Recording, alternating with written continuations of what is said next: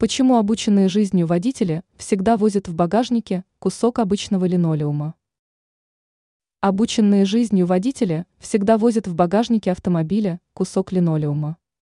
Рассказываем, как обычный линолеум может выручить в дороге. Зачем возить в багажнике линолеум?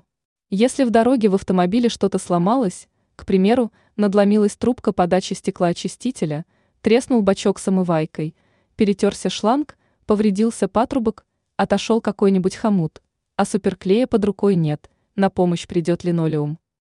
Опытные водители знают, что из линолеума получается отличный самодельный клей. Перед приготовлением клея линолеум нужно отделить от тканевой основы и нарезать на мелкие кусочки. Далее кладем кусочки линолеума в закрывающуюся тару, заливаем растворителем и оставляем на некоторое время. Когда клей загустеет, можно приступать к работе.